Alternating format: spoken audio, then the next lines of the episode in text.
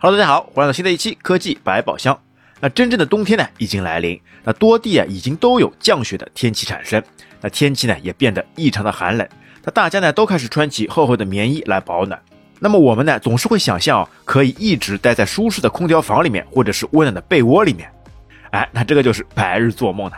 但梦想总是会被现实所打败，那还是要上班打工的。那么在户外又有什么科技类的产品来保暖呢？那今天我们就来盘点一下那些可以带在身上的发热物件。那第一个，暖宝宝。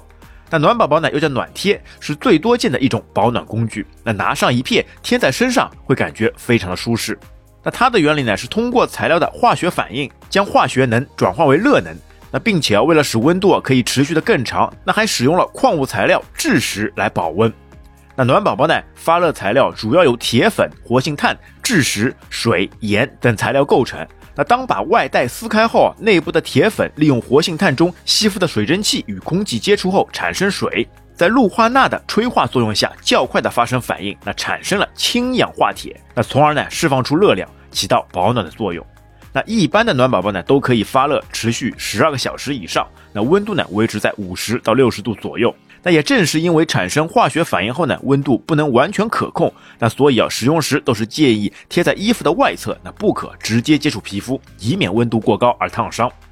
那还有一些呢需要揉搓发热的材料也是类似的道理，那也是通过包装内部的一层薄膜，当挤压后呢薄膜破裂，那么铁粉和水呢在氧气下就会产生化学变化。那第二种，自发热纤维。那从能量守恒定律来看呢，那热量呢当然不可能凭空产生，那所以不存在能无中生有的自发热服装。那不过呢也确实存在很多的发热纤维材料，那能够在一些条件下面呢为我们提供一点额外的温暖。那用上这些材料的衣服呢不用特别厚，那穿着就会格外的暖和。那所以现在在大街上就算天气非常寒冷，那也能看到一些人穿的并不厚，但也没有觉得他们会有多冷。那这个呢并不是因为他们身体好或者是要面子不要温度，那而是因为他们穿了由自发热纤维所制成的衣服。那么毋庸置疑，所有种类的自发热纤维呢，实际上都是借助外力来发热的。那外力呢有很多种，那比如吸收阳光转换成热能，或者反射人体的热辐射，还有呢利用物质相变释放或吸收潜热来调节温度。那不过日常服装中的最常用的发热机理呢，就是吸湿发热。那吸湿发热纤维呢，主要是吸收人体发出的水汽，那也就是汗液，在吸收的过程当中呢，由动能转化为热能。那在这里所谓的自发热呢，只是把吸湿发热换了概念而已。那本质上来说呢，只是一种保暖的手段。那也就是说，所谓的自发热内衣，那并不是真正的自发热，那可以说是厂家打的一种噱头。那但是保暖的效果呢，确确实实是非常有用的。那穿上之后呢，会觉得非常的暖和。那么第三种，发热马甲。那有什么材料是真的可以自发热的呢？那这个呢，就是可以通电的发热马甲。那么这种衣服呢，采用的是含有电能发热纤维的材料。那一般呢，有金属纤维、碳纤维、复合发热纤维等等。那其原理呢，和电热毯其实差不了太多。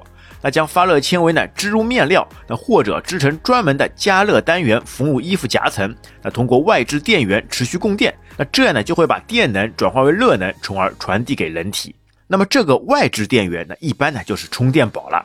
那衣服的内侧口袋呢有一个 USB 接口，那插上充电宝之后再通过衣服上的一个开关也可以控制衣服的发热温度。那一般来说这种发热马甲呢会有三档。那绿色的低温档35度，黄色的中温档45度，还有红色的高温档55度。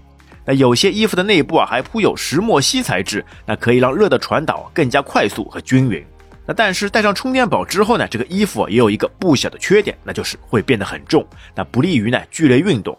那再有一些劣质的充电宝呢，还存在着安全隐患。那所以充电宝呢，一般不建议使用杂牌，那或者是太大容量的。好，那么下一个出厂的物件呢，和发热马甲搭配使用就会非常完美了。那第四种，暖手充电宝。那这个物件的原理呢也很简单，就是把暖手宝和充电宝相结合。那有一个控制开关，一开就是暖手宝，那通过电能转化为热能，那就像加热片一样来供暖。那要是手冷了，只要开启发热模式，那开关一关就是一个充电宝，那可以给手机充电。要想给全身加热时呢，就当个外接充电宝给衣服供电。那真的是一物两用啊，不用再惧怕寒冷。那象纹呢就会有这样一个暖手充电宝，虽然呢只有5000毫安的容量，但是呢基本可以满足半天的需求。而且啊，鹅卵石的造型呢捏在手中也是非常的顺手啊。那而且像上面所说的发热马甲和暖手宝都是可以自己控制温度的，那不像暖宝宝或者是发热内衣啊，那反而在室内呢会热得无地适从啊。那毕竟啊不好意思在大庭广众脱衣服啊。好，那有了这样一些发热物件的加持，那相信啊在寒冷的冬天，那起码在通勤的道路上是可以无惧寒冷，那不必要再把衣服裹成像粽子一样了。好，亲爱的网友啊，你有使用过这些发热的小物件吗？那欢迎在评论区和我们留言。好，那本期节目就到这边，感谢大家收听，我们下期再会，拜拜。